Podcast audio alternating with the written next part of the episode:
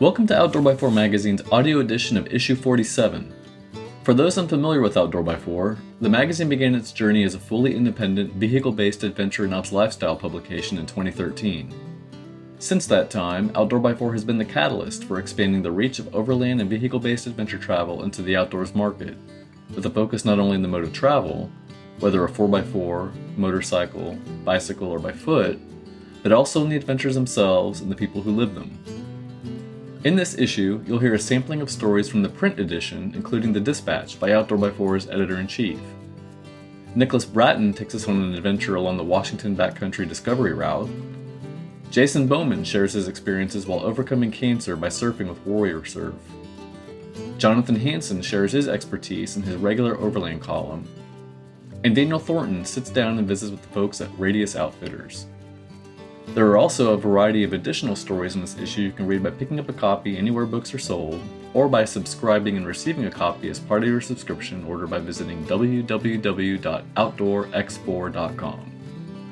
We hope you enjoy this issue of Outdoor by 4 magazine.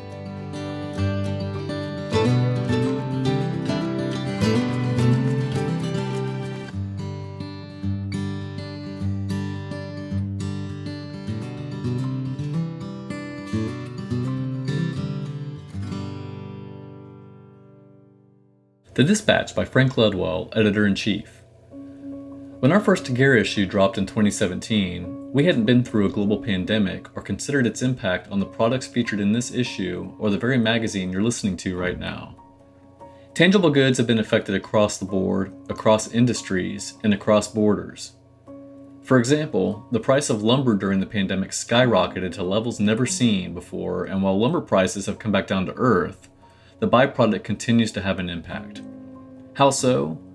Print magazines are made from paper that come from the lumber. So, the mere fact that you're listening to a print magazine means that you're listening to a product that's been painstakingly designed, printed, bound, and delivered despite the supply chain limitations and subsequent costs to get it to you. This is important to consider, particularly since I've seen several peers in this landscape discontinue producing their product, all while we've made sure not to pass our increased cost to you, our loyal readers who continue to support independently produced media in its variety of forms. And believe me, our costs have skyrocketed since the pandemic first began. Another observation is how we as consumers are making our purchases. Back in 2019, I wrote an editorial about the value of brick and mortar stores and supporting local shop owners by patronizing their storefronts. While I realize and value the impact technology has had on accessing goods that might not otherwise be accessible, I do believe it's a consideration when deciding the online storefront you choose when purchasing those goods. Reputable stores that have a physical brick and mortar storefront, along with the capacity to process online orders while supporting our community of adventurists, is a far better choice than some random dropship retailer or influencer benefiting from the likes of Amazon. Sure, price is always one of the biggest, if not the biggest, considerations when making a purchase decision, even more so now given the cost of goods. However, I firmly believe supporting the companies who support our communities, including those who support Outdoor by 4 and particularly those small businesses of which are the livelihood of local economies and have made the investment to build storefronts and employee workers who are passionate about their craft, is critical if communities are to continue to thrive. Adventure travel and outdoors enjoyment is the centerpiece of who we are. Let's take this time to value what goes into the products that make our adventures a success, while also being thoughtful of those around us who continue to struggle since the pandemic first began. By working together and being a bit more patient as small businesses try to return to normal capacity while also being cognizant of the struggles we've all endured, we'll have a greater appreciation of the things many of us often take for granted.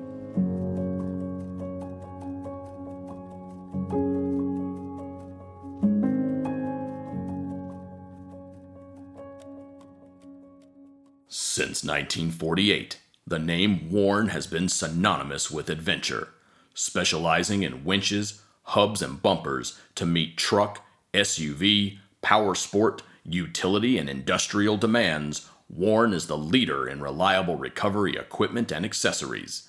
From the entry level VR Evo line to heavy duty and specialized application winches, Warn has the gear to get you out of any situation, every time. Preparation is a necessity. Warn. Go prepared. Quest for the Crest. Variety abounds on the Washington Backcountry Discovery Route. Words Nicholas Bratton. Photos Christopher Newsom. A cloud of dust engulfed me as I shut my Land Rover's cargo door. The dust swirled in the warm air, dancing in the rays of the sun that was sinking towards the silhouette of Mount Stuart. From the promontory of Lion Rock at 6,300 feet, an expanse of ridges flow below me into the distance, their hazy shades of green brightening towards the glowing horizon. Cracking a cold beer, I settled into my chair to gaze across the Cascades. The mountains were like a sea of granite waves, frozen in their craggy tumult. It was hard to visualize from this vantage point, but 80 miles to the west lay Seattle, whose greater metropolitan area is home to 4.3 million residents. Up here, our group of six friends was grateful for the solitude. We were partway through the third section of the Washington Backcountry Discovery Route, WABDR, a nearly 600 mile network of trails and forest roads that spans the state from Oregon to Canada through the Cascades. The WABDR is special for many reasons, not the least of which is its varied and rugged terrain within a short distance from the burgeoning cities of the Puget Sound region. Overview Established by adventure riders, the WABDR has become popular with 4x4 drivers. Organized into six sections from the Columbia River to Canada, the route winds through national forests and state lands, primarily on dirt roads with short technical stretches. Any stock 4x4 with moderate clearance will handle the trip without difficulty, but adventure vans or larger vehicles are not well suited to the terrain. Low range is helpful and a robust cooling system is essential. Rising and falling through the Cascades, the route gains over 46,200 feet along its entire length, and single climbs ascend as much as 5,000 feet. Individual sections aren't long, but distances are deceiving. Adventure bikers can complete the route in as little as three days. But anything less than six days door to door from Seattle in a 4x4 feels rushed. The terrain limits speed, and frequent vistas are too breathtaking to pass without savoring. A small group of 4x4s moving efficiently can cover a section in 8 or 9 hours. Realistically, plan for longer. When to go? Optimal timing is late June through October. Snow blocks the route early in the season, and daylight hours dwindle in late summer. Wildfire poses a hazard, creating a smoky nuisance at best and an immediate danger at worst. During the hotter months, it's wise to cover as much ground as possible early in the day. As the route crosses or passes close to a major road about every 100 miles, covering two or three sections in a weekend is reasonable. What to bring? The chief demands of the WABDR are navigational. The route passes through so many unmarked intersections that without detailed guidance, it's easy to take a wrong turn. A GPS enabled mobile device running software like Gaia and preloaded with the GPX file is indispensable. The Butler paper map of the route is helpful for big picture planning. The other main challenges are environmental. Be prepared for sun, heat, and dust. Bring a gas stove and don't expect to have fires, as burn bans are frequently in effect due to wildfire risk. Leave no trace wilderness ethics, basic navigational skills, and self sufficiency are necessary. Jerry cans, rock sliders, traction boards, winches, and other off road accessories are superfluous, but a chainsaw or axe is useful for clearing blowdown, especially in early season. Make sure you bring appropriate permits, as well as documentation if you want to cross into Canada. Communications. For keeping in contact with your fellow travelers, basic FRS radios are more than adequate. The rugged terrain limits the utility of more sophisticated radio systems over longer distances, but if you have them, you might as well use them. Cellular coverage has expanded along the route, and sufficient connectivity is available from most high points to transmit data. A satellite communications device will give additional peace of mind for the more remote portions of the route. Directions The WABDR is directional, south to north, but be attentive to oncoming traffic and blind corners. Passing is difficult in many places, so travel in small groups. The starting point is at the Bridge of the Gods on Columbia River. Section 2 starts near Packwood, Highway 12, Section 3 in Ellensburg, I 90, Section 4 in Cashmere, Highway 2, Section 5 at Chelan, Highway 97, and Section 6 in Conconully, near Highway 20. What to expect? The terrain is generally easy, however, short technical stretches on sections 2, 3, 4, and 5 present moderate challenges. Long climbs and descents strain vehicles, and unexpected hazards may be present anywhere along the route, such as washouts, mud, or downed trees. Fire danger is a risk and can change rapidly, so check conditions before leaving and while traveling. Major road crossings demarcate the route's six sections. Each intersection offers the opportunity to resupply, join, or leave the route, making it a choose your own adventure experience, customizable to your objectives and timing. Variations bypass the demanding stretches if riding up ridges on loose cobbles or scraping through overgrown vegetation don't sound appealing. The route starts by crossing the colossal Columbia River on the vertiginous Bridge of the Gods, then climbing through the dense evergreen slopes of the Gifford Pinchot National Forest. Mount Adams peaks through clearings, the first of five volcanoes that the route passes. Staggering the sections makes for a more natural flow to the journey. If you prefer to camp at cooler elevations, ending the first three days partway into the following sections also pays off with magnificent views. Primitive camping abounds along Bethel Ridge, at Lion Rock, and around Chumstick Mountain. Switchbacks climb above the Tieton River on Section 2, leading to the precipitous edge of Bethel Ridge and vistas to the south across Rimrock Lake to Mount Adams. Emerging from the shady forests on Clemans Mountain, the landscape transforms into broad, desolate hills along Umtanum Ridge. Mount Rainier dominates the skyline, and a shrubby high desert stretches into central Washington. This is the most exposed part of the section and can be uncomfortably warm in the heat of the day. Despite starting Section 2 at 6 a.m., we didn't reach Ellensburg until 4 p.m., descending through baking basalt canyons to hayfields outside the city. After refueling, we snaked above farms and ranches to breezy ridges. A ghostly forest of scorched trees opened into a rolling alpine meadow, and we settled into our stately camp at Lion Rock. No longer blocked by a landslide, the unfamiliar passage of Section 3 beckoned. Previously, I bypassed the obstruction via technical trails above the historic settlement of Liberty. This is a worthwhile diversion for anyone with an appetite for spicier terrain. Section 3 is not without its own zest, as the landslide features off camber terrain, rocks, and rolling undulations. A dip in the Wenatchee River at Cashmere is a welcome respite from the heat. From here, Section 4 climbs Chumstick Mountain, the longest ascent on the route.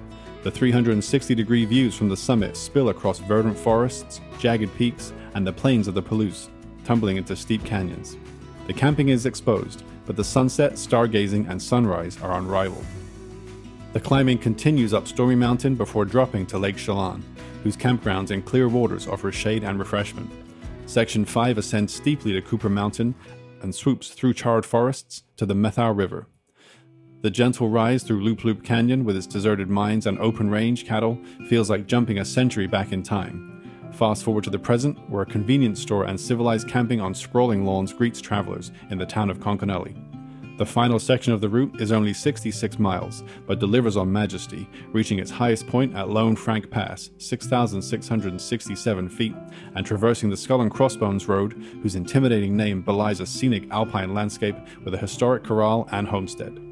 A sharp descent levels out into a dry valley at Palmer Lake, and a few miles of pavement bring travelers to the Canadian border crossing, an official anomaly in an otherwise empty countryside.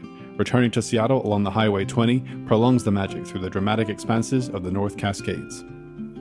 In the span of a few days, the WABDR treats travelers to cool forests, dizzying cliffs, mighty rivers, vast lakes, airy ridges, barren hills, idyllic meadows, and rugged canyons. To have all of this within arm's reach of Seattle is a gift to be thankful for and is worth return visits.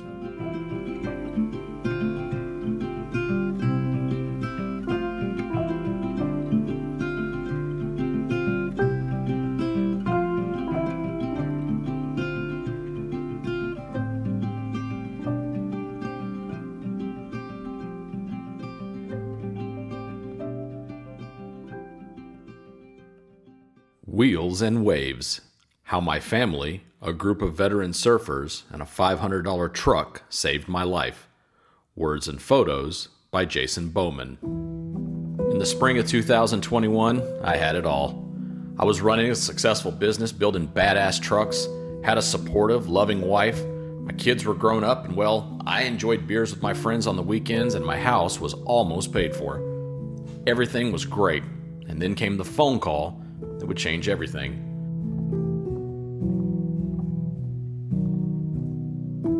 On May 14th, 2021, a doctor called from the VA, Veterans Affairs, to tell me I had cancer. I was 47 years old, with no other health problems and no hereditary problems. Just the phone call. Hey man, your PSA is 29. It's probably prostate cancer. Okay? Call to make an appointment. Thanks. Click. That's it. Talk about a game stopper. I had been on the top of the world. Who knew a 15 minute annual physical would forever change my life? After I hung up the phone, the room started spinning and I fell against the truck I was working on. How the hell could this happen to me? I thought I was doing everything right. The next three months confirmed the worst. Stage 4 prostate cancer had metastasized to my bones. The VA painted a grim picture, even assigning a death counselor to help me prepare my family for what lay ahead. My wife was by my side and tried to keep me as upbeat as possible. However, every time I started to feel a little better, the VA would pull me right back down into another pit of despair. Things were starting to look hopeless for me.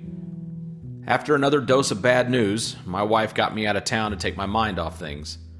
We headed to Charleston, South Carolina, to an outdoor expo. It was nice to be out of my head, even if only for a little while.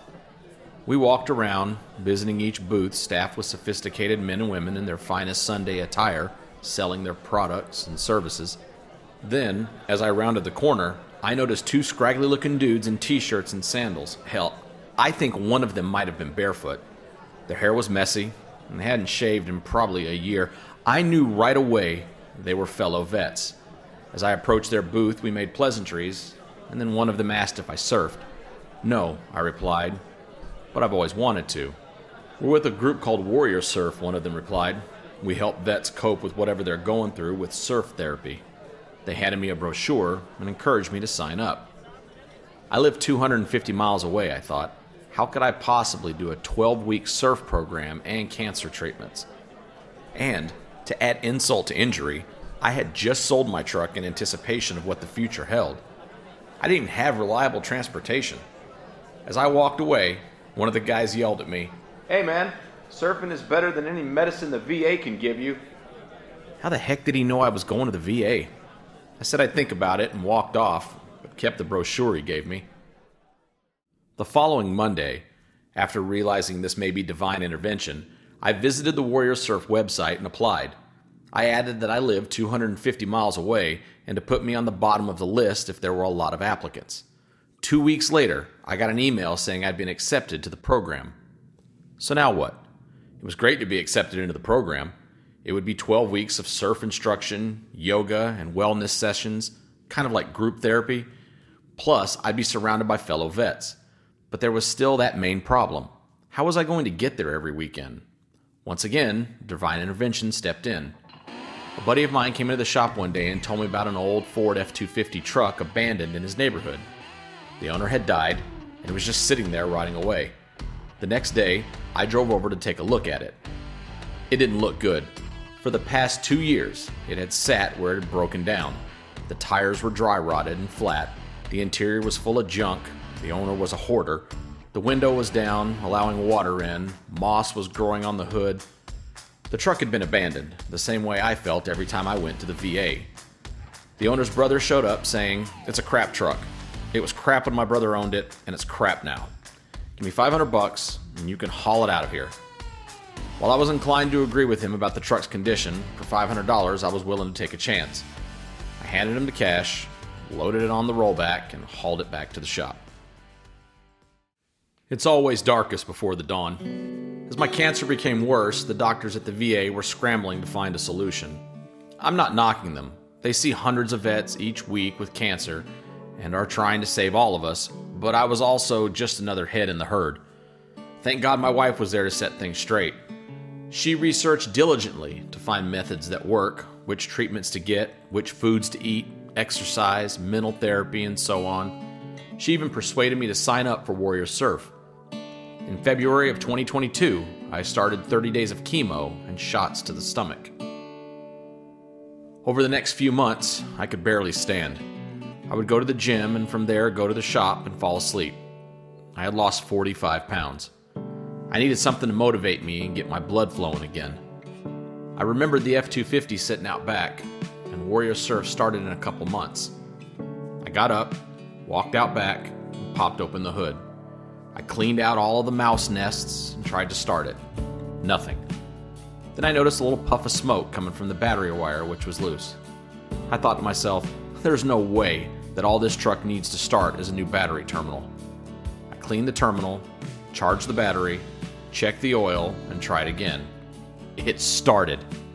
This truck had sat in the woods for two years because someone had given up on it. I pulled it inside and went to work. I changed all the fluids and gave it a tune up brakes, belts, you get the idea. I cleaned out the interior, pressure washed the exterior, removed the carpet, and steam cleaned it along with the seats. I even found $40 in it. I was recouping some of my money. That night, I drove it 12 miles home and actually made it. For the next several weeks, I completed a little at a time. I wasn't making a lot of money due to treatments, so I had to get creative. New shocks? I had an old lift kit lying on the shelf with shocks and springs. The truck needed a new window motor, and I found one off a parts truck in the back lot. I had bought another F 250 with a blown motor for $2,000 and took the bed and fenders off. They were the same color, so that matched right up. I then sold the rest of the truck for $4,000. So far, that truck had made me money.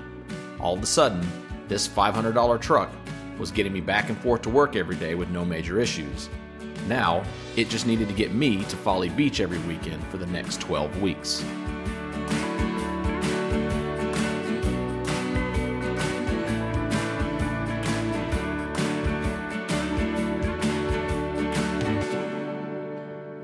Warrior Surf. Saturday morning, 2:45 a.m. I filled my coffee cup, hopped in the Franken truck and headed south. Folly was a 4-hour drive, and I didn't want to be late. Every bump and rattle the truck made as I drove down the highway made me quite nervous. Would it make it? And even if it did, could it do it over and over for 12 weeks? I was about to find out. Hell, worst case scenario, if it broke down on the side of the road, I could just walk away. Technically, I was in the black on this truck, so no harm, no foul. However, as 7 a.m. approached, I rolled into the parking lot. The Franken truck had made it to my destination well above and beyond expectations. The AC worked, the radio worked, and it rolled down the road. I was introduced to the crew and assigned to a dude named Box, a local Charleston rapper. As soon as I met him, I knew I was where I belonged.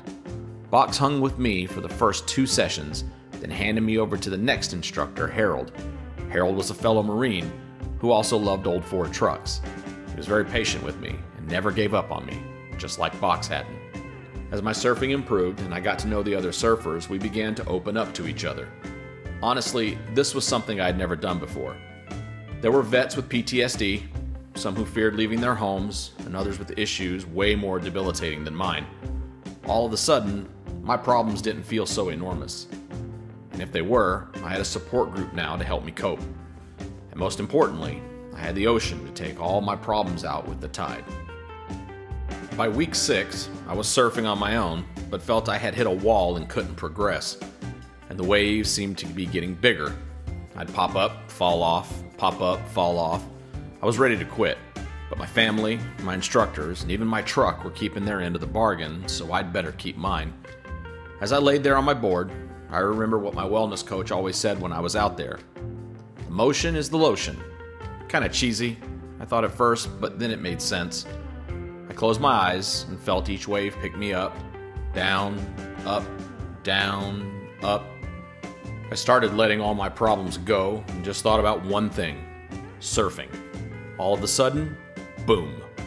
I had caught a wave, then another, and another, and another.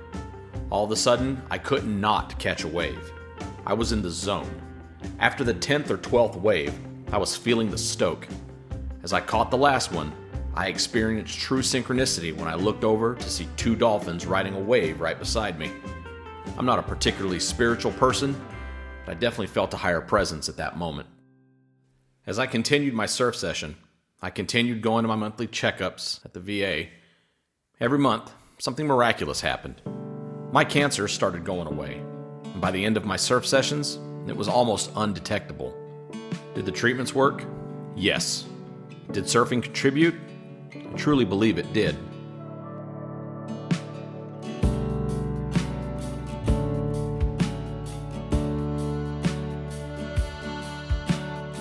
The truck had performed perfectly for the entire 12 weeks, just like I had asked it to do.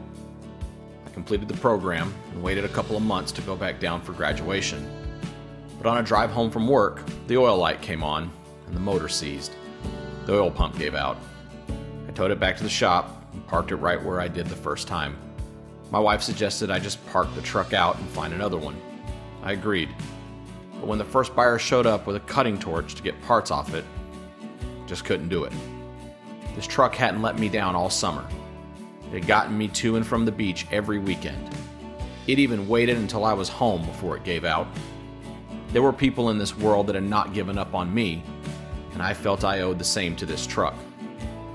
I realize it's just a huge piece of metal, but this truck got me on my feet again, helped restore my energy, and even made me a little extra cash when times were slow. How could I give up on it? The next day, I ordered a motor and put it in. On graduation day, Harold asked me to take a look at his truck. As I walked over, I saw a longboard in the back. Nice board, dude, I said. That's your board now, he replied. Just keep surfing. It was definitely a moist eye moment.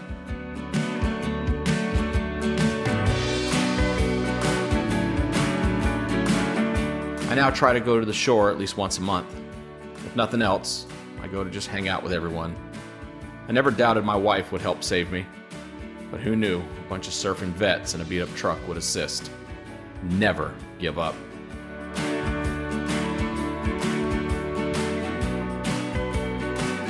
About the Warrior Surf Foundation. The Warrior Surf Foundation is a nonprofit helping hundreds of vets get back to normal by providing free surf therapy, wellness coaching, yoga, and community to vets struggling with a variety of mental and physical ailments. If you or someone you know is seeking guidance from a community committed to providing support, please visit their website at www.warriorsurf.org. Destination Overland by Jonathan Hanson. Now and then, it's good to be reminded of the laws of physics. A few months ago, I conducted a training weekend for a couple who had recently purchased a well optioned sportsmobile. They wanted to become familiar with its capabilities, and theirs, to learn recovery techniques and especially learn the use of their winch, an accessory new to them both.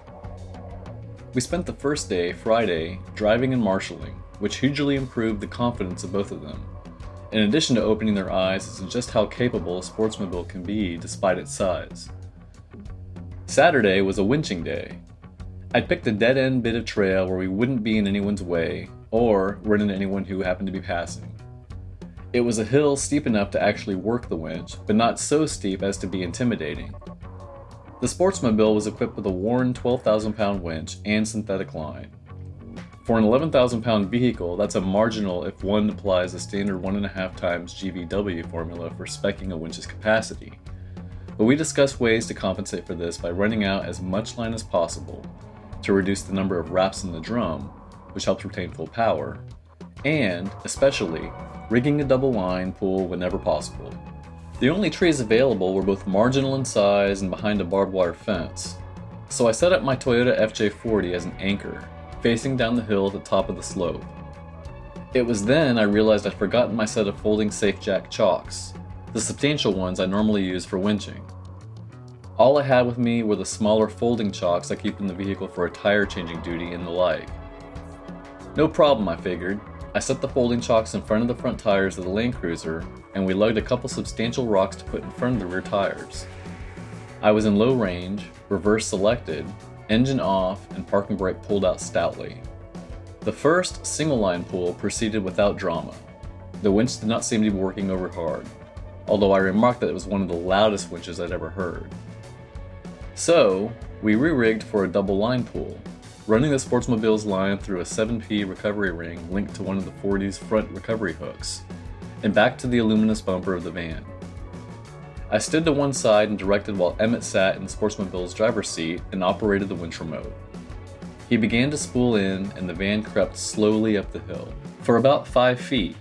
Then a front tire happened to hit a bit of the rock ledge I'd failed to notice, perhaps eight inches high. The Sportsmobile came to a momentary halt, but the winch, of course, didn't.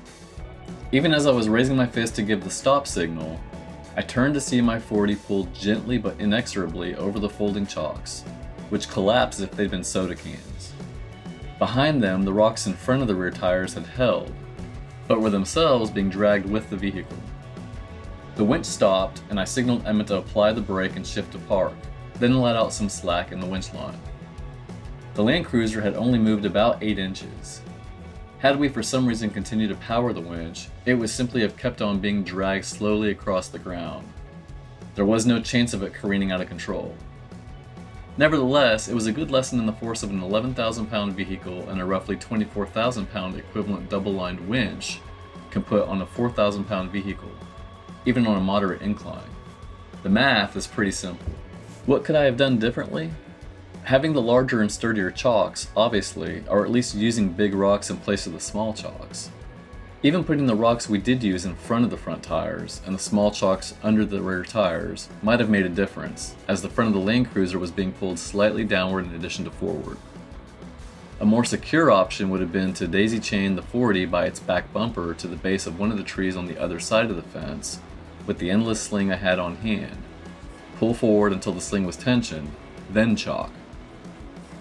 If you expect to use folding chocks for anything more than tire changing, Skip the light duty $20 models, especially, need I say, the plastic ones, and look at the sturdy versions available from SafeJack. If you have room for non folding jacks, there are plenty of suitable welded options, as well as robust variants crafted from durable recycled materials. However, avoid designs that place the tire too far forward on the chock.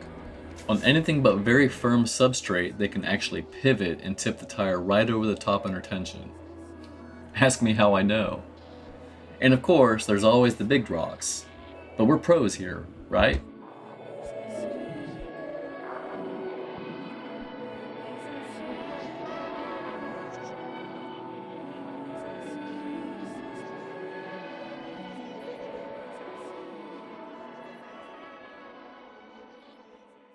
Are you looking for the perfect fitting, fully customizable pop up truck camper for your next adventure? Then look no further than the selection from Four Wheel Campers. From classic slide in, bed top, and flatbed configuration designs, Four Wheel Campers has the setup you need. With extensive available custom options and precision built in Woodland, California, Four Wheel Campers has been providing quality equipment for the outdoor community since 1972. For more information on the pop up camper you've been looking for, then pop on over to fourwheelcampers.com. That's F O U R, wheelcampers.com.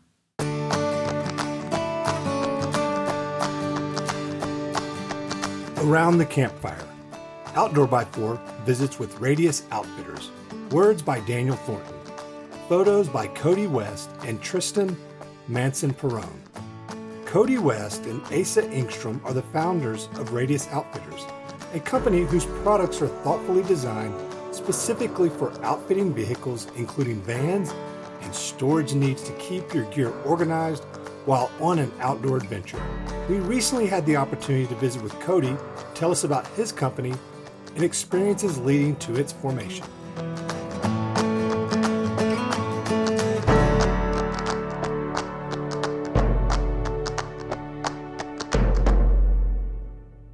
Did you grow up spending time outdoors?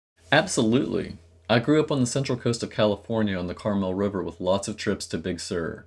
We camped, fished, hunted, mountain biked, and later got into crude overlanding vehicles and dirt bikes. How did your early life experiences shape your interest in who you are today? I've got to hand it to my dad for creating an environment in which we had space, a great shop, and freedom. I remember not being able to afford an extra set of wheels for my Honda 250R. I wanted to flat track it, so I convinced the mechanics at the local golf course to give me some old golf cart wheels with turf tires. Somehow, I got them home and was able to drill the proper lug pattern into the wheels in my dad's shop. There are a lot of stories like this one that instill the sense of creativity, resourcefulness, and independence. What led to you starting Radius Outfitters? It was 2014 and I was upfitting my first Sprinter.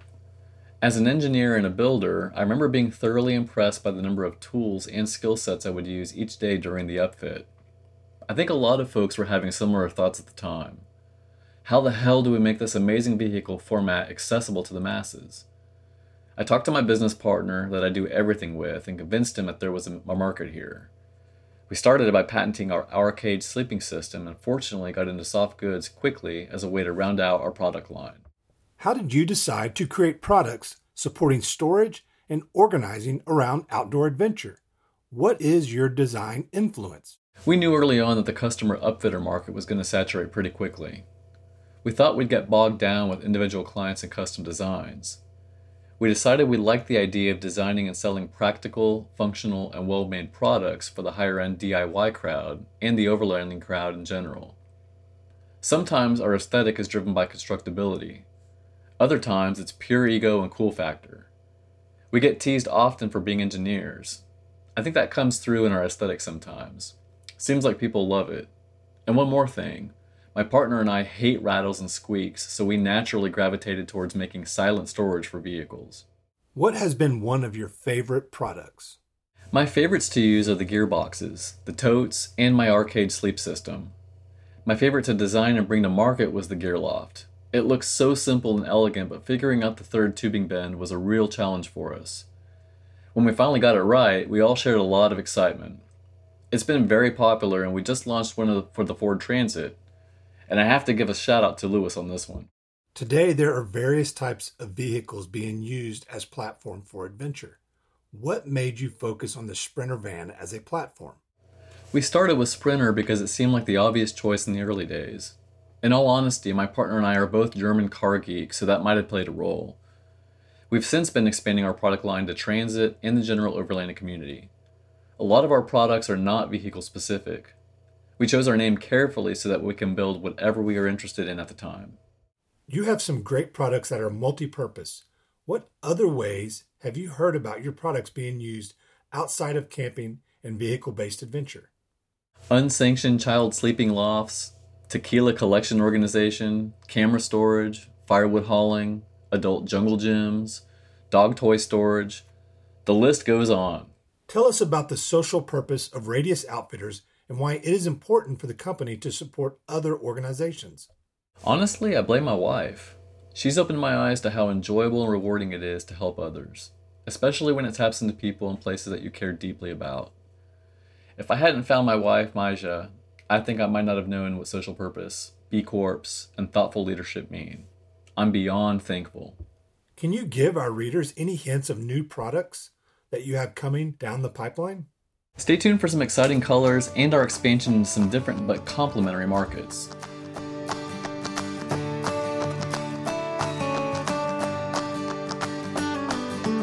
You can learn more about Radius Outfitters and curate their variety of products for your next vehicle based adventure by visiting their website at www.radiusoutfitters.com. Editor note The Around the Campfire series is brought to you in collaboration with our friends from 67 Designs, proprietors of the finest mounting solutions for your mobile devices, whether in the backcountry, around town, and at home.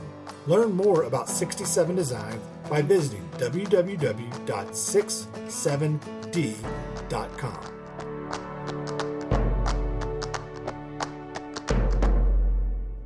Here's what's coming up in issue 48 of Outdoor by 4 magazine. Coen Wubbels and Karin Vis take us on an overland adventure through Tajikistan. Ben Easley introduces us to the new California Crest Trail. Frank Ledwell tells us about Outdoor by 4's Project Himalayan adventure motorcycle. And Andrea Ledwell explores the healing power of solo travel.